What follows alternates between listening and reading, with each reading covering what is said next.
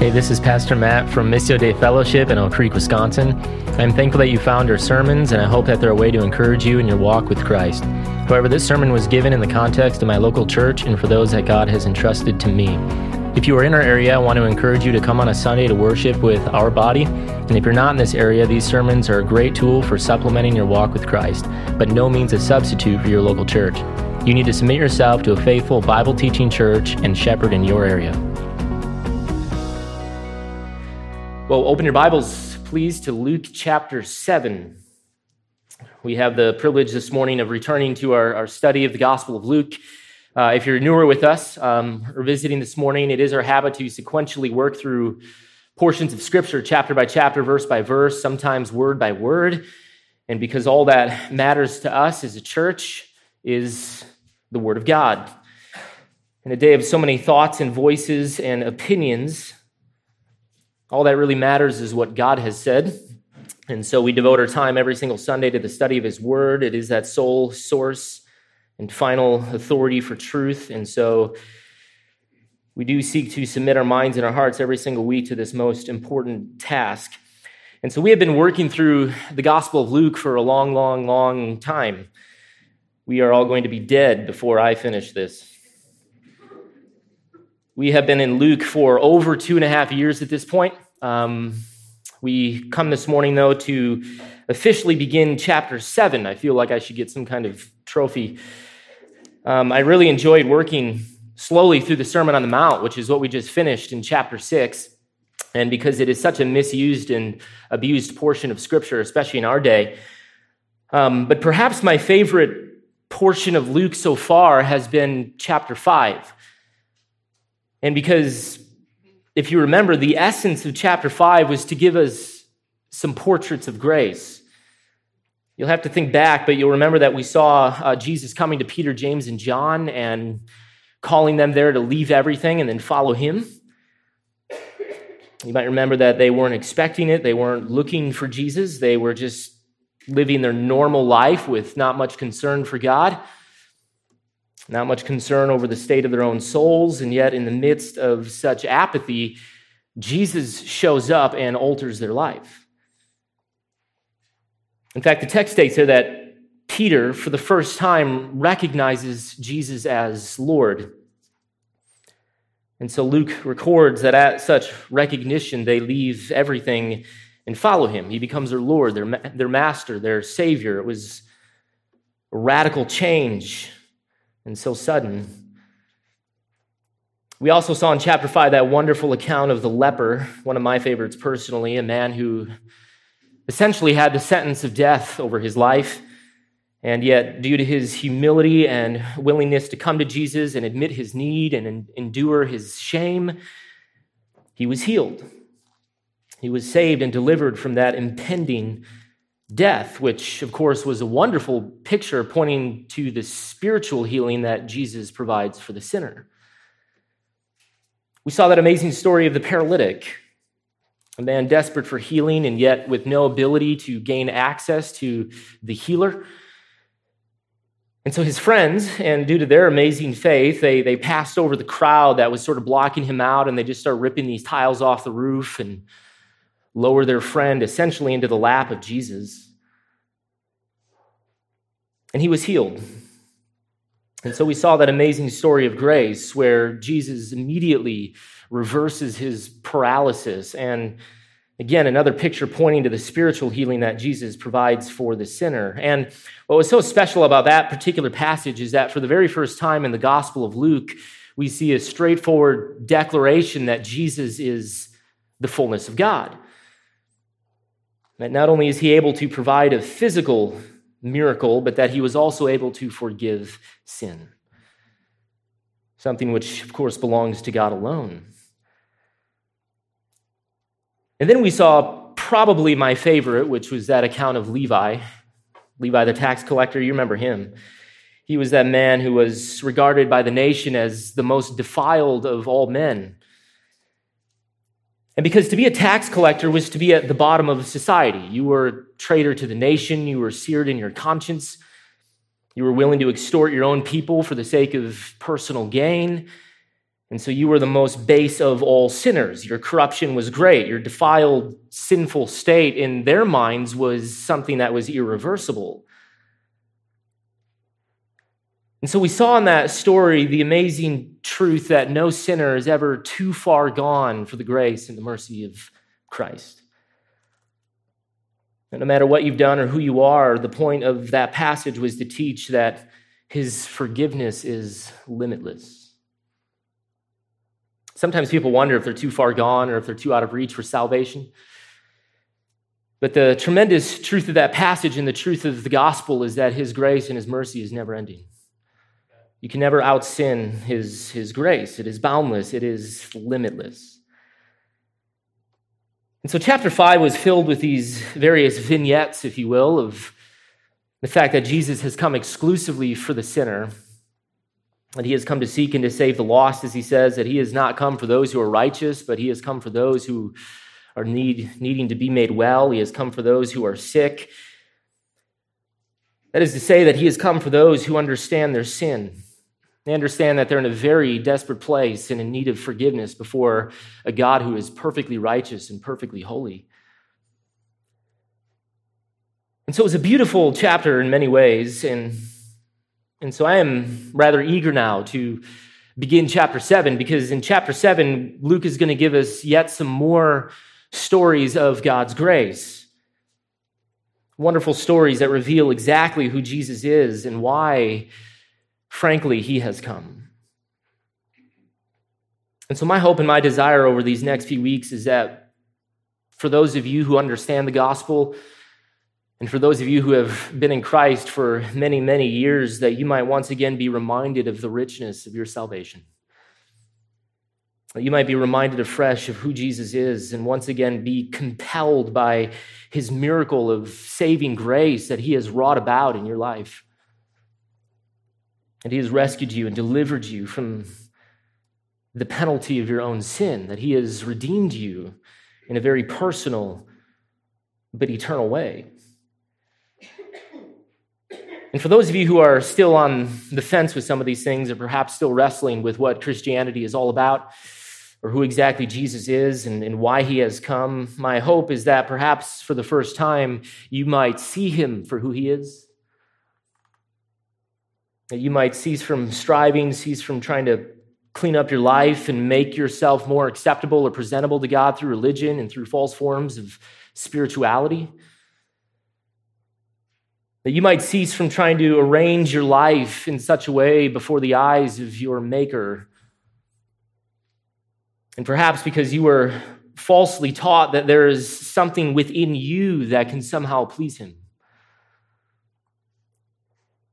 And so, my hope is that you would simply find rest, that you might understand that salvation or even sanctification is not a result merely of you, that it's never a result of your religion or your sense of spirituality or your ability to muster up good works, but rather that salvation is a result exclusively of what Jesus Christ has done already for you. And so before we take a look at the account this morning, let me read this section for you in which we're going to spend our time, namely verses 1 through 10 of chapter 7, which is this wonderful account of Jesus' interaction with a Roman centurion. A tremendous story, a story showing that Jesus has come for the outsider. Again, there are some who wonder if Jesus' salvation can actually apply to them, if Jesus' saving work can cover even their sin. And because they are that outsider. They've not been raised within the church, they've not been raised within Christianity, or perhaps they have, but they're very aware of the depth of their own sin. And so they wonder if they're too far gone. They wonder if the kingdom of God is something that is always for other people. And because they've lived a life separate from Christ, they've lived a life of sin and rebellion, they lived a life in darkness and living for self. Or perhaps it's been a seemingly relatively moral and ethical life, but it's still a life lived apart from any thought of Christ. It's been a life void of intentionally living for him daily or living in a manner which seeks to honor him, which, of course, is how the Bible actually defines ungodliness. It is simply that person who goes about life but without daily thought of him, without seeking to arrange your life under him. And so, this is a passage this morning that reveals in very clear terms that that is the very kind of person that Jesus is after. And he has, in fact, come for the outsider, that he has come for the one who perhaps thinks that they are furthest from the kingdom. And so he has come in no uncertain terms for the sinner. And so, if that is you this morning, then this is a passage that I think contains some very good news for you. And because not only are you the very kind of person that he will save, but as we're going to see in the passage this morning, he is also you are also the very kind of person that he intends to use. And so look with me if you would to chapter 7 in verses 1 through 10 as I read this portion of scripture. Here's what Luke records under the inspiration of the Spirit. He says, And when he had completed all of his discourse, this is Jesus, when he had completed his discourse in the hearing of the people, he went to Capernaum. And a centurion slave, who was highly regarded by him, was sick and about to die. And when he had heard about Jesus, he sent some Jewish elders asking him to come and to save the life of his slave.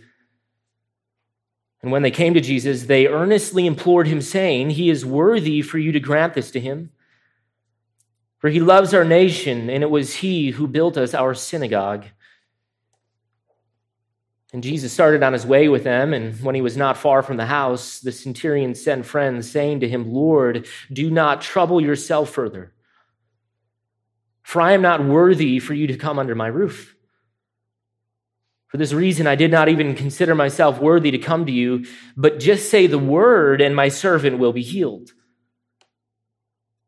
For I also am a man placed under authority with soldiers under me, and I say to this one, Go, and he goes, and to another, Come, and he comes, and to my slave, Do this, and he does it. And when Jesus heard this, he marveled at him and turned and said to the crowd that was following him, I say to you, not even in Israel have I found such great faith. And when those who had been sent returned to the house, they found the slave in good health. Many times throughout the gospel, um, we see people being amazed by Jesus. They're amazed by his teaching, amazed by his miracles, amazed by his power. They're amazed by his ability to cast out demons, his ability to heal all and any kind of sickness. In fact, by this point, he had essentially banished all sickness and disease from the region of Galilee. And so it was an amazing time. It was an amazing run of ministry for Jesus. In fact, as I've been telling you, he's essentially experiencing celebrity status at this point. His name has been rumored and made famous among the greater regions. Now, some were no doubt curious and maybe a little bit skeptical about the rumors, but for those who had experienced such marvelous things and had been eyewitnesses to such things. They had fallen into remarkable amazement. In fact, the word is thaumazo, means to marvel or to be amazed. It's to fall into astonishment, to be struck with wonder, as it's sometimes translated. And so we see this many times in the Gospels. In fact, we've seen it many times so far, even in the Gospel of Luke. And yet, what I find fascinating is that only two times in all of the gospel records is it ever recording that Jesus was amazed. We see it one time in Mark chapter 6 and verse 6, where Mark records that Jesus is amazed or he's, he's astonished. Again, thaumazo, he is, he's struck with wonder. But the reason for that in that text is because of unbelief. He is in the synagogue there in Nazareth, his hometown, and he is teaching in that particular passage. And so he is teaching profound truth. He is revealing certain things about himself. He is revealing certain things about his coming ministry, and he reveals in that passage in no uncertain terms that he is the Christ. That he is that long anticipated Messiah for which the whole Old Testament was pointing. And so the people there in his hometown, Nazareth, begin to marvel. And because in their eyes, he is simply the son of their town's carpenter. And so, as he begins to teach and reveal such things as you could imagine, he is met with tremendous unbelief. He is, in their minds, that boy who simply used to run through their streets. And so, it's at this experience of such rejection that Mark records that he is struck with amazement. He is struck with wonder, thaumazo, but at their unbelief. But the second time, and the only other time in all of the Gospels that Jesus is recorded as being amazed, is here in our passage this morning. And we see it here in verse 9, translated, notice, as marvel, that Jesus is marveling at this centurion. And so, this Roman centurion, as we're going to see, is the only person in all of the Gospels that, has, that was somehow able to amaze Jesus, which is just a mind blowing concept when you think about the fact that Jesus is the fullness of God. And so, while the amazing in Mark chapter 6 is the result of unbelief or a lack of faith, we see here this morning that to amaze Jesus in a positive sense is therefore to have faith. It is to respond to Jesus, but in belief.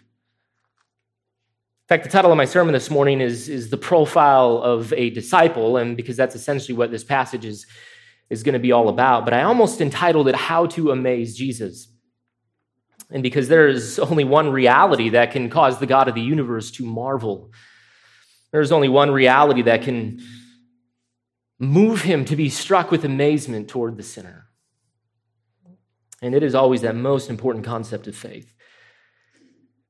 That is to say, that God is amazed when he sees a person, when he sees a sinner respond in belief to the person and the words and the work of Jesus Christ. Because, as we're going to see later in the gospel, the most significant miracle that you could ever witness is not the healing of a blind person, it's not even the raising of a dead person. Rather, the most significant miracle that you could ever witness is when you see a person who is dead in their sin and utterly hardened in their heart toward the person and the things of God, all of a sudden be given that most phenomenal gift of faith.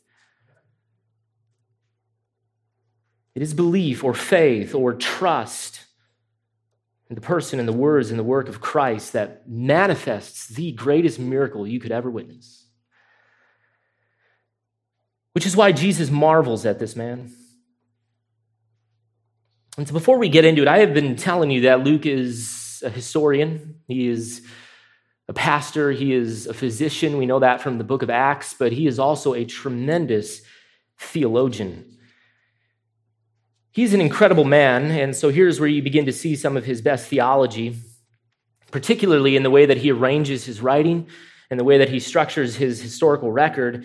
He is not just recording facts or events haphazardly. In fact, I told you that often the Gospels are not written in a strictly chronological order. People wonder why the Gospel accounts don't always match up perfectly.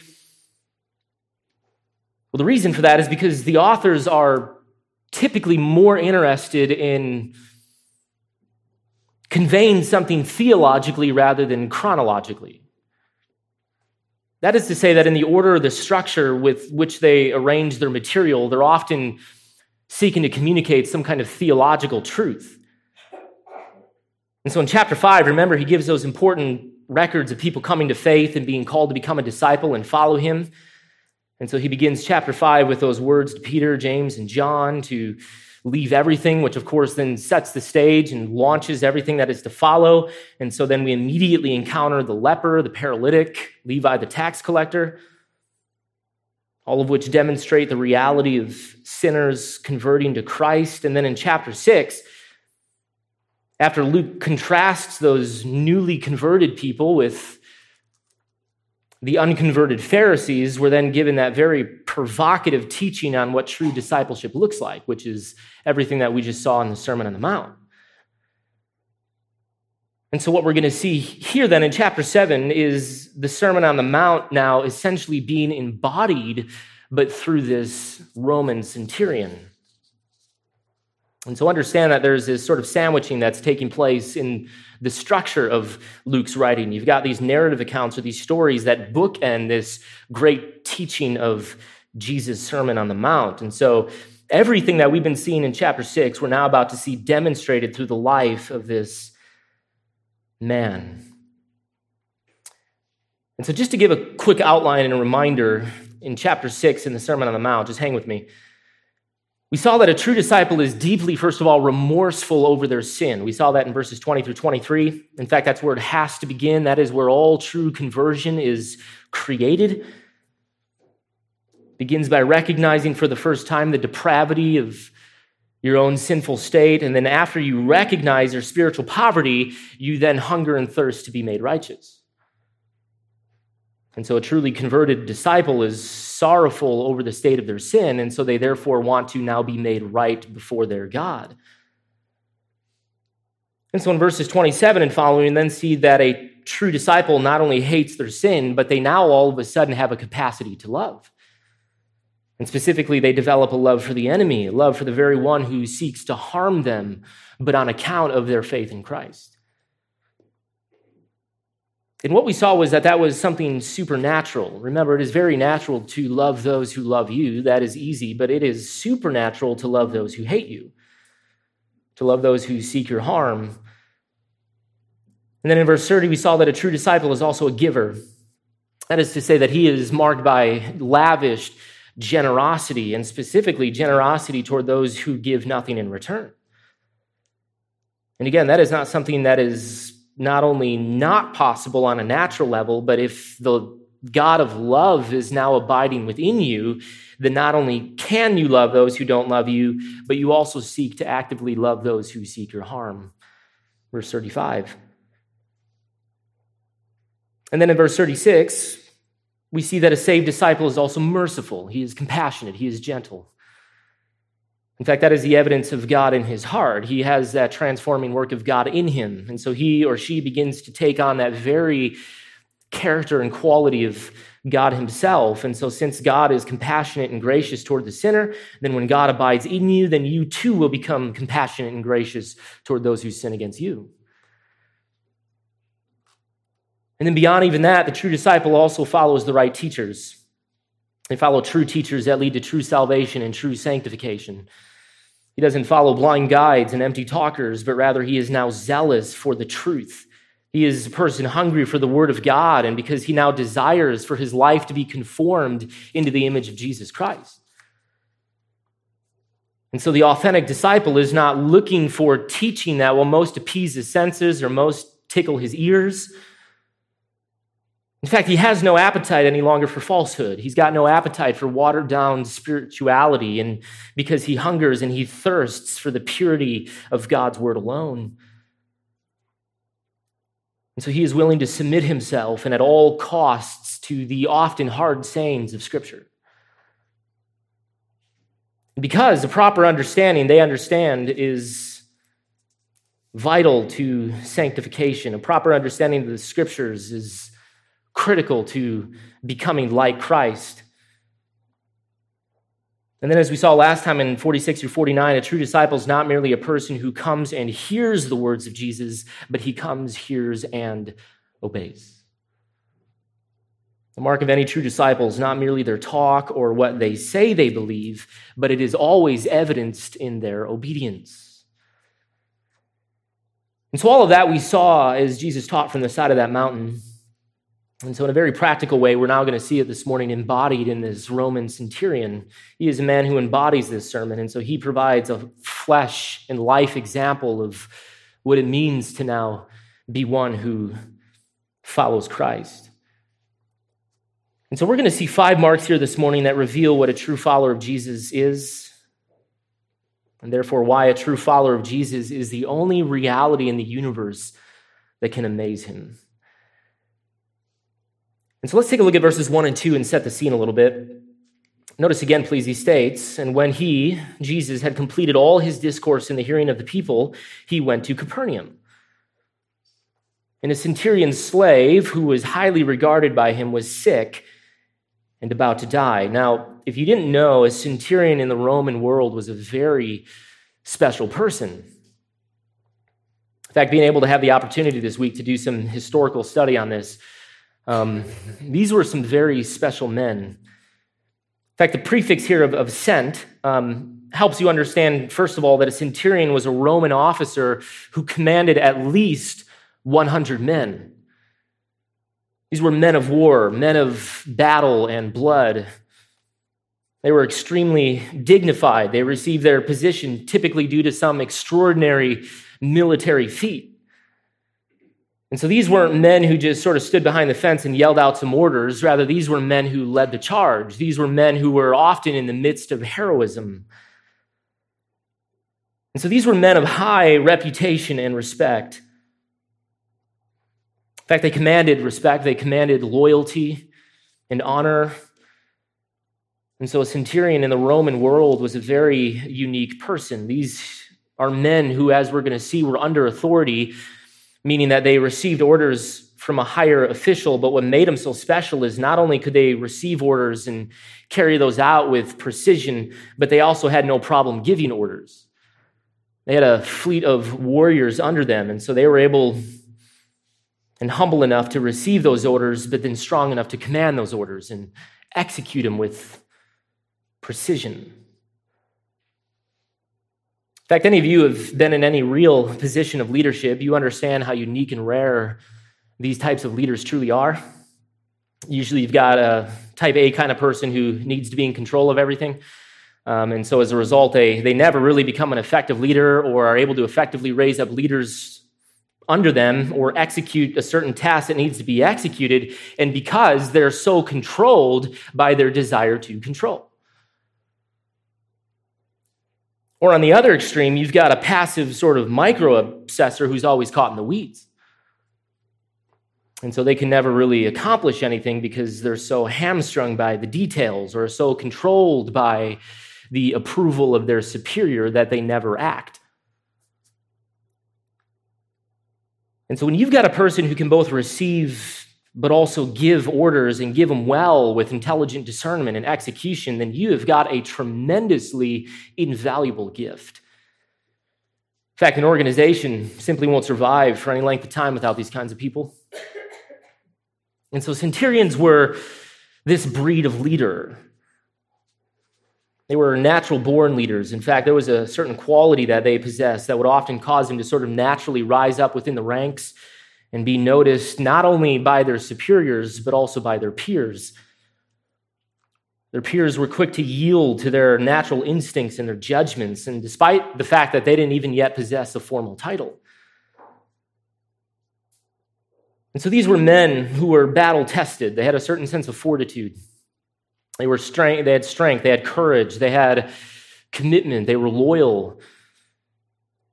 And so their peers had no problem following them despite the fact that they did not yet possess an official title.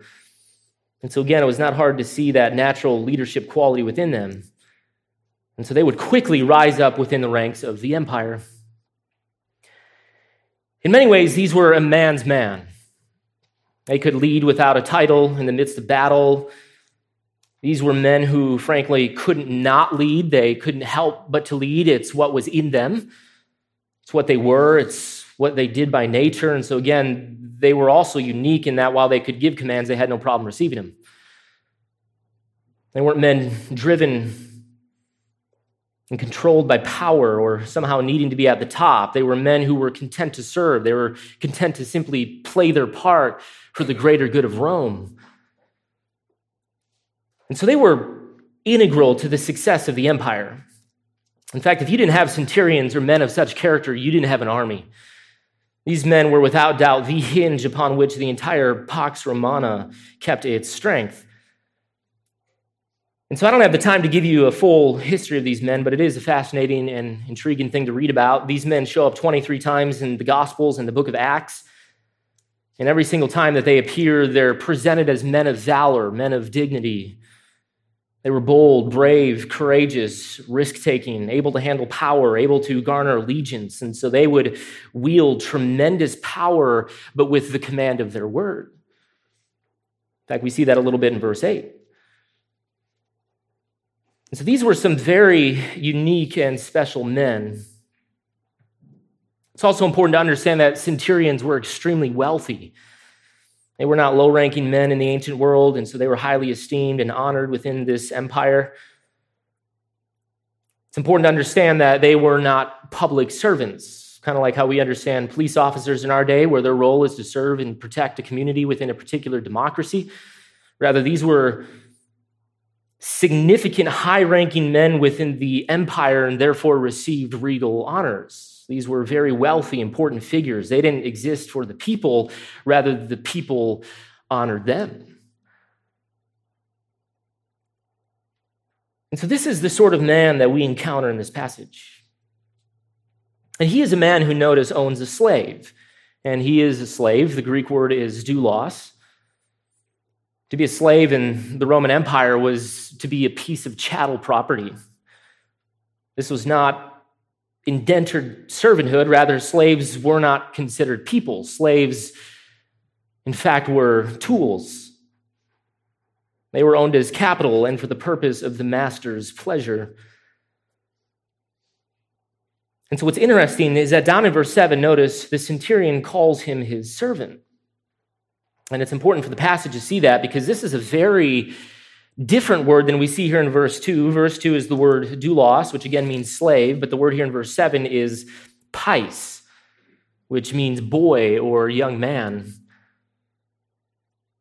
The fact is that in the ancient world, centurions would often have younger men or younger boys who were about to become men follow them around as a sort of intern.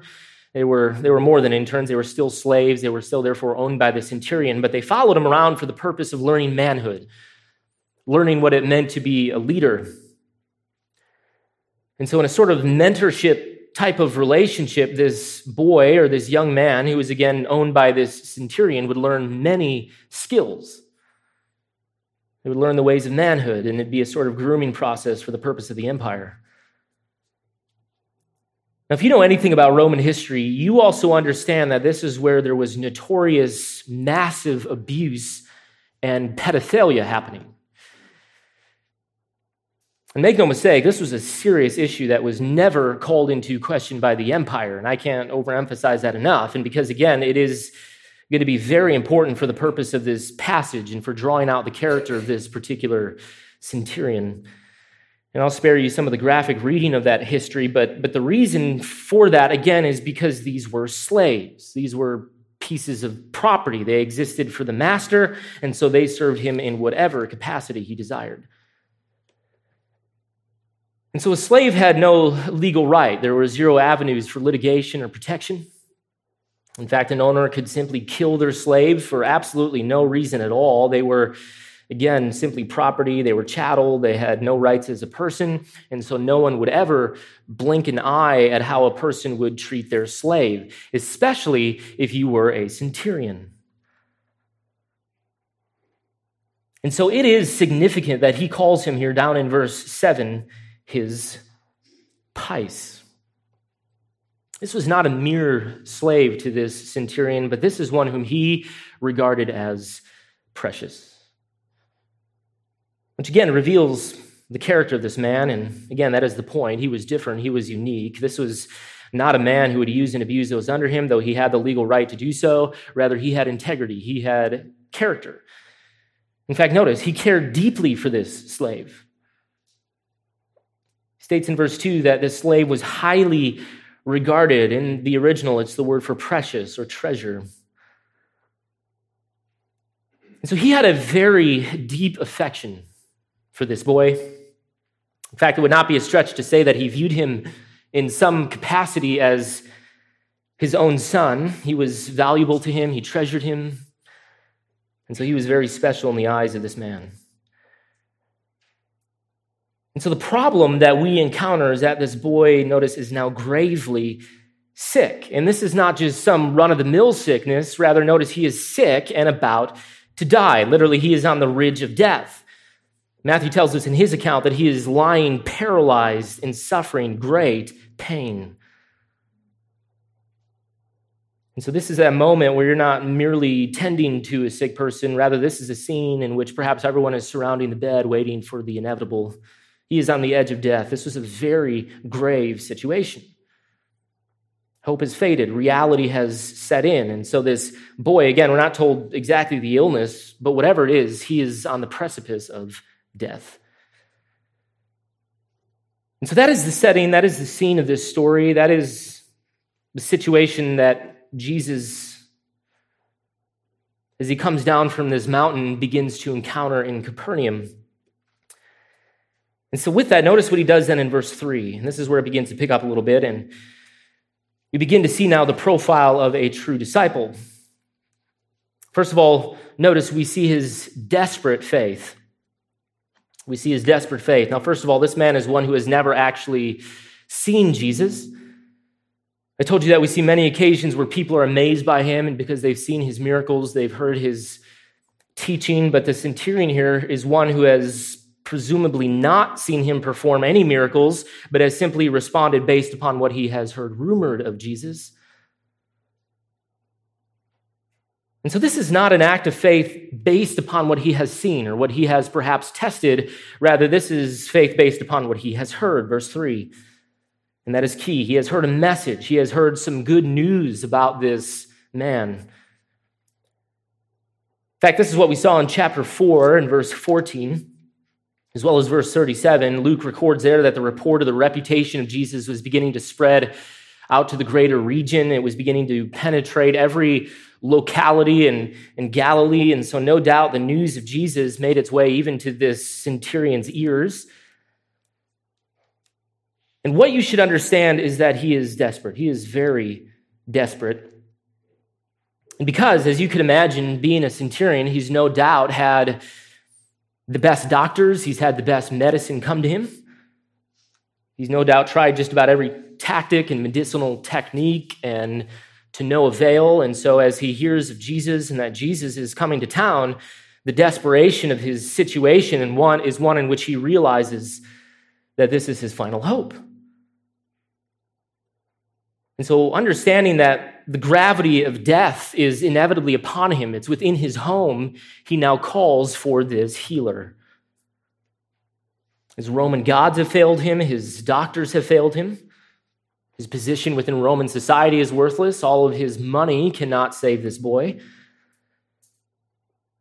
And so, driven to desperation, he sends for the one whom he hears possesses the power to make the dying live. And so, in his desperate faith, we then see, second, notice his tangible love. We see his tangible love. In fact, he could have just let this boy die, right? I mean, he's tried everything. He's brought out the best physicians, presumably. He has spent a good amount of money on this issue. But what drives him is his love. Because again, this boy was precious to him.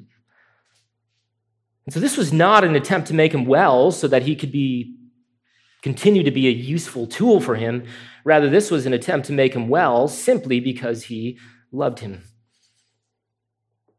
fact, he could have replaced him immediately. Remember, slaves were just a sort of expendable property. He could have had within a day's time the cream of the crop, the greatest talent, the hardest workers, the ones who showed the most promise, but, but that is not the issue. The issue is that his love for this particular slave compels him to seek his healing. And so, if this boy were merely some kind of tool, then this was a lot of unnecessary work. Just replace him, get a new tool. And so, his love becomes tangible. Notice it results in him acting, it actually compels him to do something. And so he sends some Jewish elders to request the help of Jesus. Notice, end of verse 3. Luke states, and he sent some Jewish elders asking him to come and save the life of his slave. Now, the word here to save is very interesting. Actually, it speaks of salvation, it speaks of delivering someone through harm safely. In fact, it's the term that Paul often uses when speaking of salvation in Christ. It's the idea of a person being saved or delivered from impending judgment, impending wrath, destruction. And so Luke here doesn't use the term to heal or to make well, but the term to save. In fact, it's the idea of being snatched from the precipice of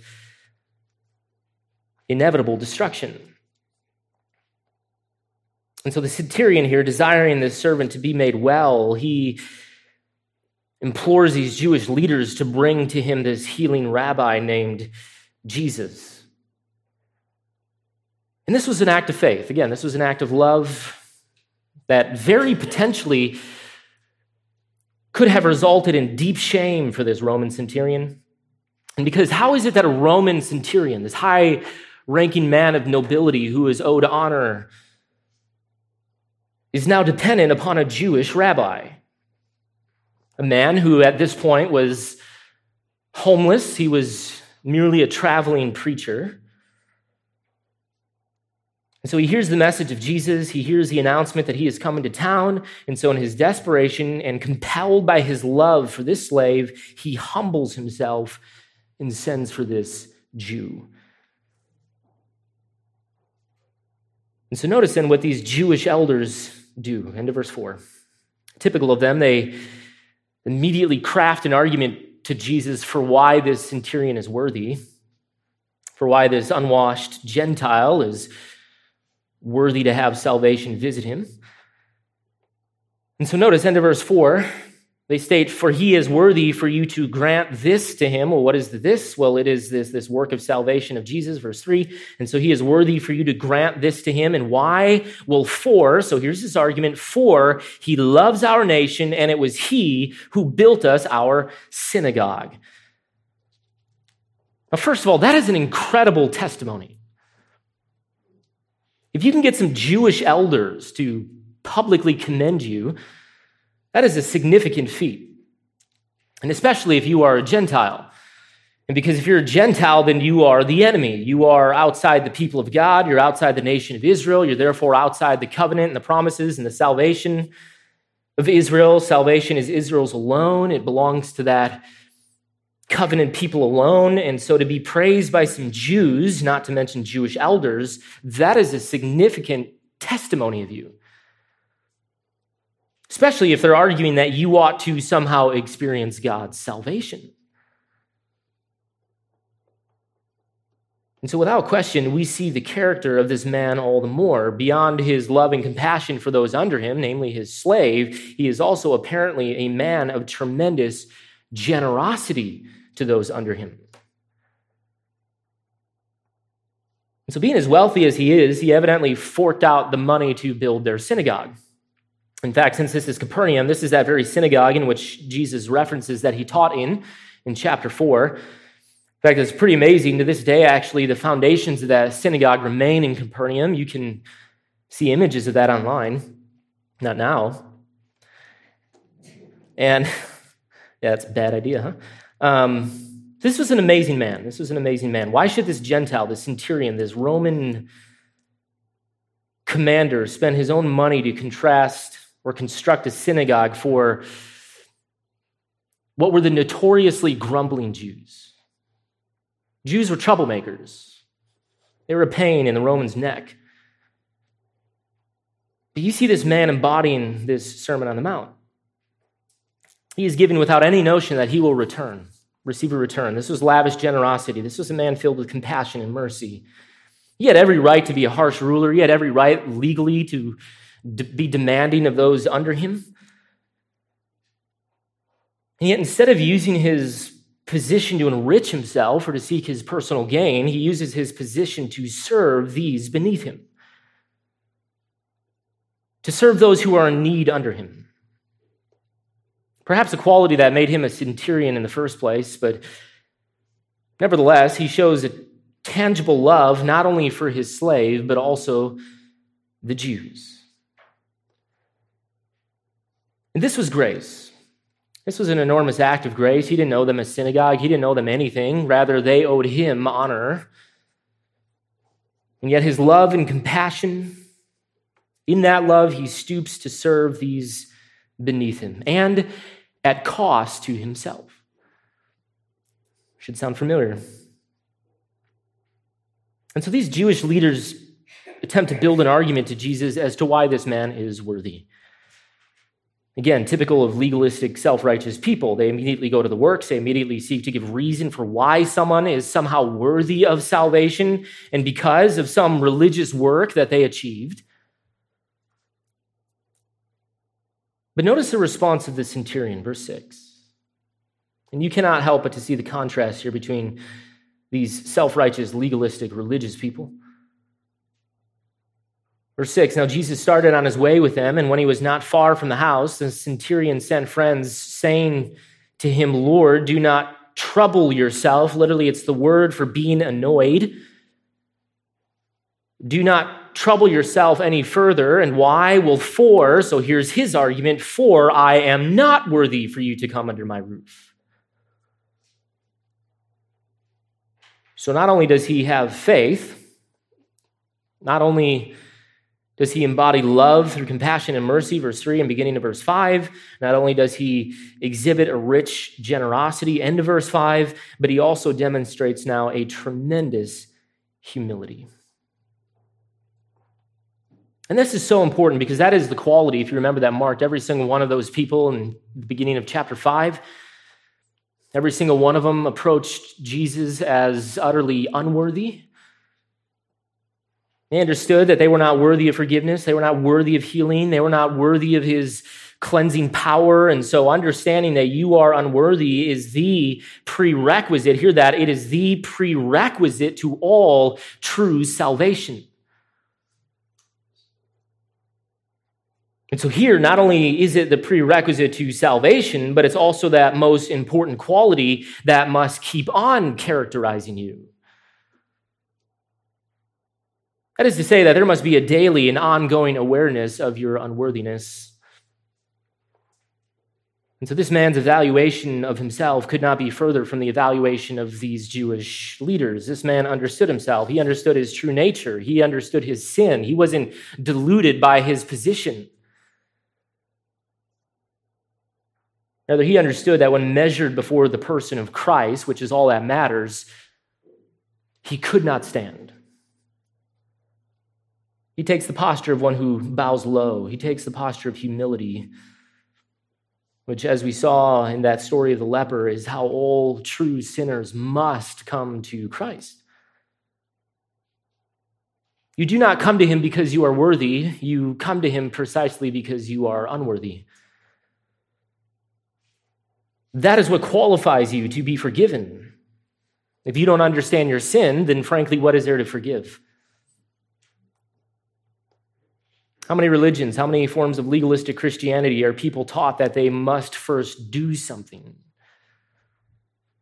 Perform some religious acts, clean up their life, conform to some pattern of religion, say a certain kind of prayer, light a certain candle, give an X amount of money, feel a certain spiritual emotion within you. And then after all that false penance, they now think that they can approach Jesus for salvation. And why? Well, because now they believe that they have an argument.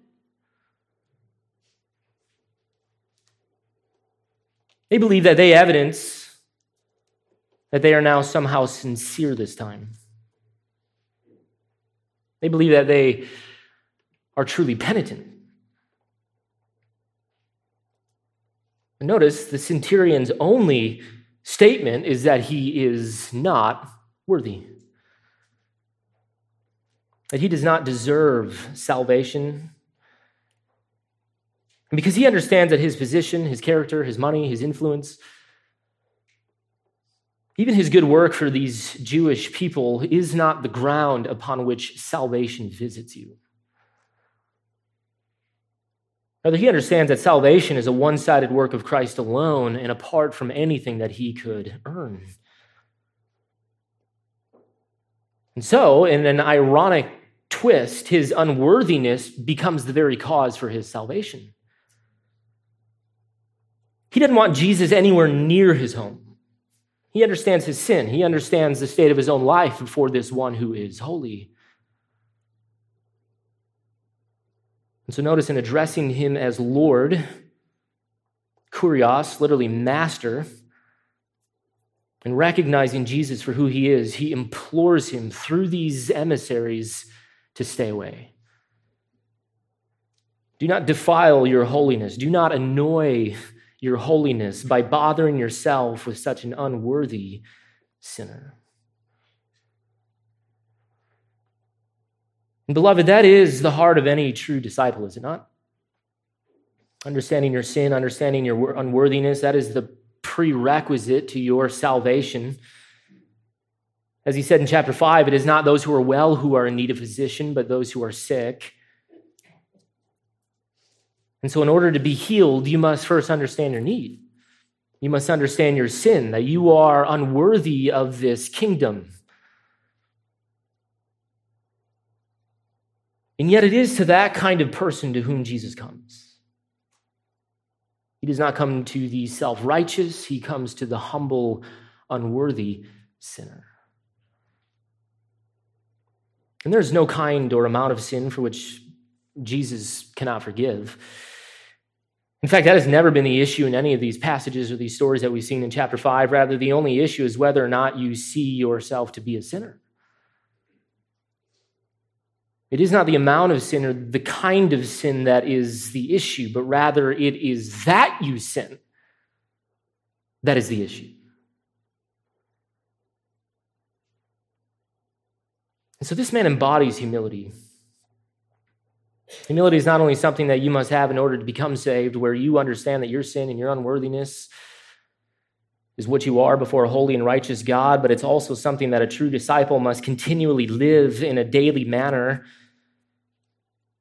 For the moment that you cease to understand your daily unworthiness, that is the moment that perhaps you reveal that salvation has not truly visited you. The call of the gospel is that you must see your sin. And this man did. This man remained aware of his own wretchedness. And so much so that after sending these Jewish elders, he then ponders that command. Notice he quickly sends his friends, these, these emissaries in verse 6, to stop Jesus before he gets anywhere close. And make no mistake, he is still in a desperate position. He is still longing for salvation of Jesus. And so notice, end of verse 7, he says, says, But just say the word, and my servant will be healed. For I am also a man placed under authority or possessing authority with soldiers under me. And I say to this one, Go, and he goes, and to another, Come, and he comes, and to my slave, Do this, and he does it. In other words, just as he possessed authority in his word to command those under him, He understands that Jesus as well possesses a kind of divine authority, but it's bound up in his word. And again, just an amazing statement of faith. In fact, that is the main point. This is an amazing illustration of trust. This man has never seen Jesus, he has never seen him healed, he has never heard him teach. He simply hears the message of who Jesus is, trusts that message, and from a place of great desperation and humility. And he understands that Jesus doesn't owe him anything. He doesn't owe him salvation. And yet, he's heard enough about Jesus to understand that the kind of person that Jesus promises to heal is the one who understands that they are sick. And so this man takes Jesus at his word. He does not presume that Jesus will do this, but he does know that Jesus possesses the power and the authority to accomplish such things. He's heard the stories, he's heard the rumors. And hearing that Jesus heals those who know that they need healing, he implores him to keep his distance, but then trusts in the power of Jesus' word. Again, that is an illustration of a disciple. Not only does he have faith, not only does he love, not only does he have compassion and mercy, not only does he demonstrate humility, but he then exhibits an almost supernatural trust in the word of Christ. This is a remarkable disciple. He's not waiting for Jesus to prove himself. He's not waiting to stand at a distance and determine if this is all really worth it. Rather, in desperation and understanding his unworthiness, he hears the message of Jesus and responds in faith. And that is what shocks Jesus. Faith is not only the way that salvation is received, but it's also that realm in which a disciple must dwell. We know from Hebrews chapter 11 that faith is the one reality alone that pleases God. It is faith and faith alone that God delights in. In fact, notice verse 9. Luke states, Now when Jesus heard this, he marveled at him and turned and said to the crowd that was following him, I say to you that not even in Israel have I found such great faith. That is a stinging indictment. This is a statement that would have offended any Jew to the core. What do you mean that a Gentile has great faith? Israel is the nation of God. Israel is the one to whom salvation belongs. Israel is the one to whom the promises and the covenants belong. What do you mean that you have never seen such great faith even in Israel? Well, he means what he means. And so, to all these would be disciples following him from this mountain, he declares to them a picture of what true saving discipleship looks like. And so, again, what is that? Well, it is a person who not only loves, not only shows compassion and mercy, not only expresses humility and unworthiness, but they live their life in a perpetual state of faith in the word of Christ. And what is the result? Verse 10 When those who had been sent returned to the house, they found the slave in good health. He was saved, he was delivered by the word. What is so amazing about this particular story, and it's a special emphasis that is unique to Luke alone because it is written by a Gentile, primarily to Gentiles, but he demonstrates here how salvation truly belongs to the outsider. There's a great contrast here between the Gentile centurion and the slave with these Jewish elders who suppose that salvation is a result of the religiosity or ethnic heritage. Rather, the cause of salvation, according to Jesus, is only faith. It is always that humble trust in his word. And so, in many ways, this is a very simple story, simple message. Not a lot of complexity, not a lot of mystery. Here's a man demonstrating what it means to build your house upon the rock, which, as we saw last time, is the words of Christ, chapter 6, verses 47 and 48. And yet, as I mentioned in the beginning, this is not a story, hear this, this is not a story primarily about salvation. That is not what this is about. We saw those stories in chapter 5 with the leper and the paralytic and the tax collector. Rather, this is a story now on the other side of the Sermon on the Mount that is showing us what true discipleship looks like. This is an account in which the faith of a disciple, notice, becomes the means through which another dying, sick sinner is saved. In other words, this is a story about how a disciple, hear this, becomes useful to the master. That is what this is about. It is not the centurion who is described as being saved. That is simply presumed. Rather, it is the one to whom the centurion is loving that is saved. And notice, he is saved through the faith of the disciple. In other words, just as faith is integral to your own salvation, apparently it is equally integral to how Christ will use you in his purposes for the kingdom. I think that we think much on the faith of the one that we're trying to evangelize, which is good and right, but I wonder how much we think about the place of our own faith in that process. Just as much as they need to respond in faith to the gospel, how often have you thought about the function of your own faith as you seek to bring that message?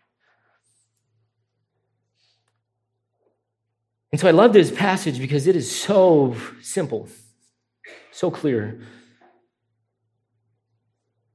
This is all about how to be useful to the master. And which, by the way, is why this centurion here calls Jesus a mere Jew master. Verse 6.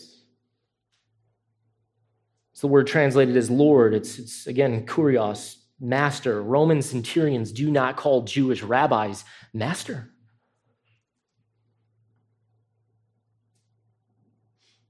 And so the question for us this morning is so, how useful to the master are you? That is the question this passage provokes. Do you desire to be useful? Do you desire to be fruitful? And if your answer to that question is yes, then here is the model.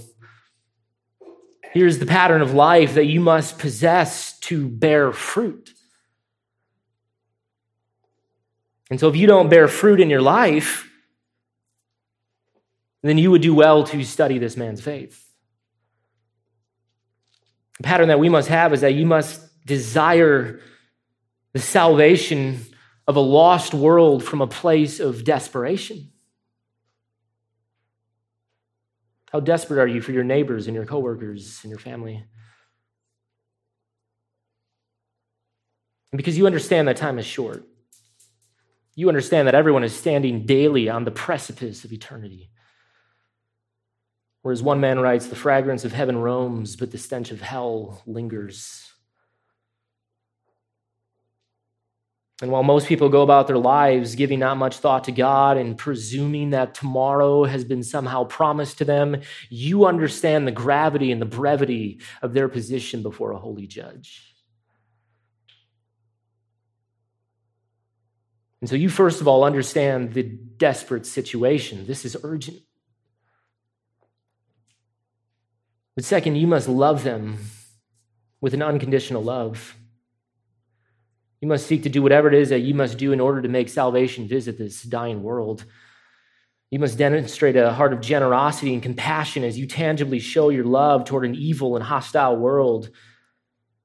You must live your life in humility before your Savior, knowing that you are an unworthy vessel, and yet in your unworthiness, that is what qualifies you for Him to use you.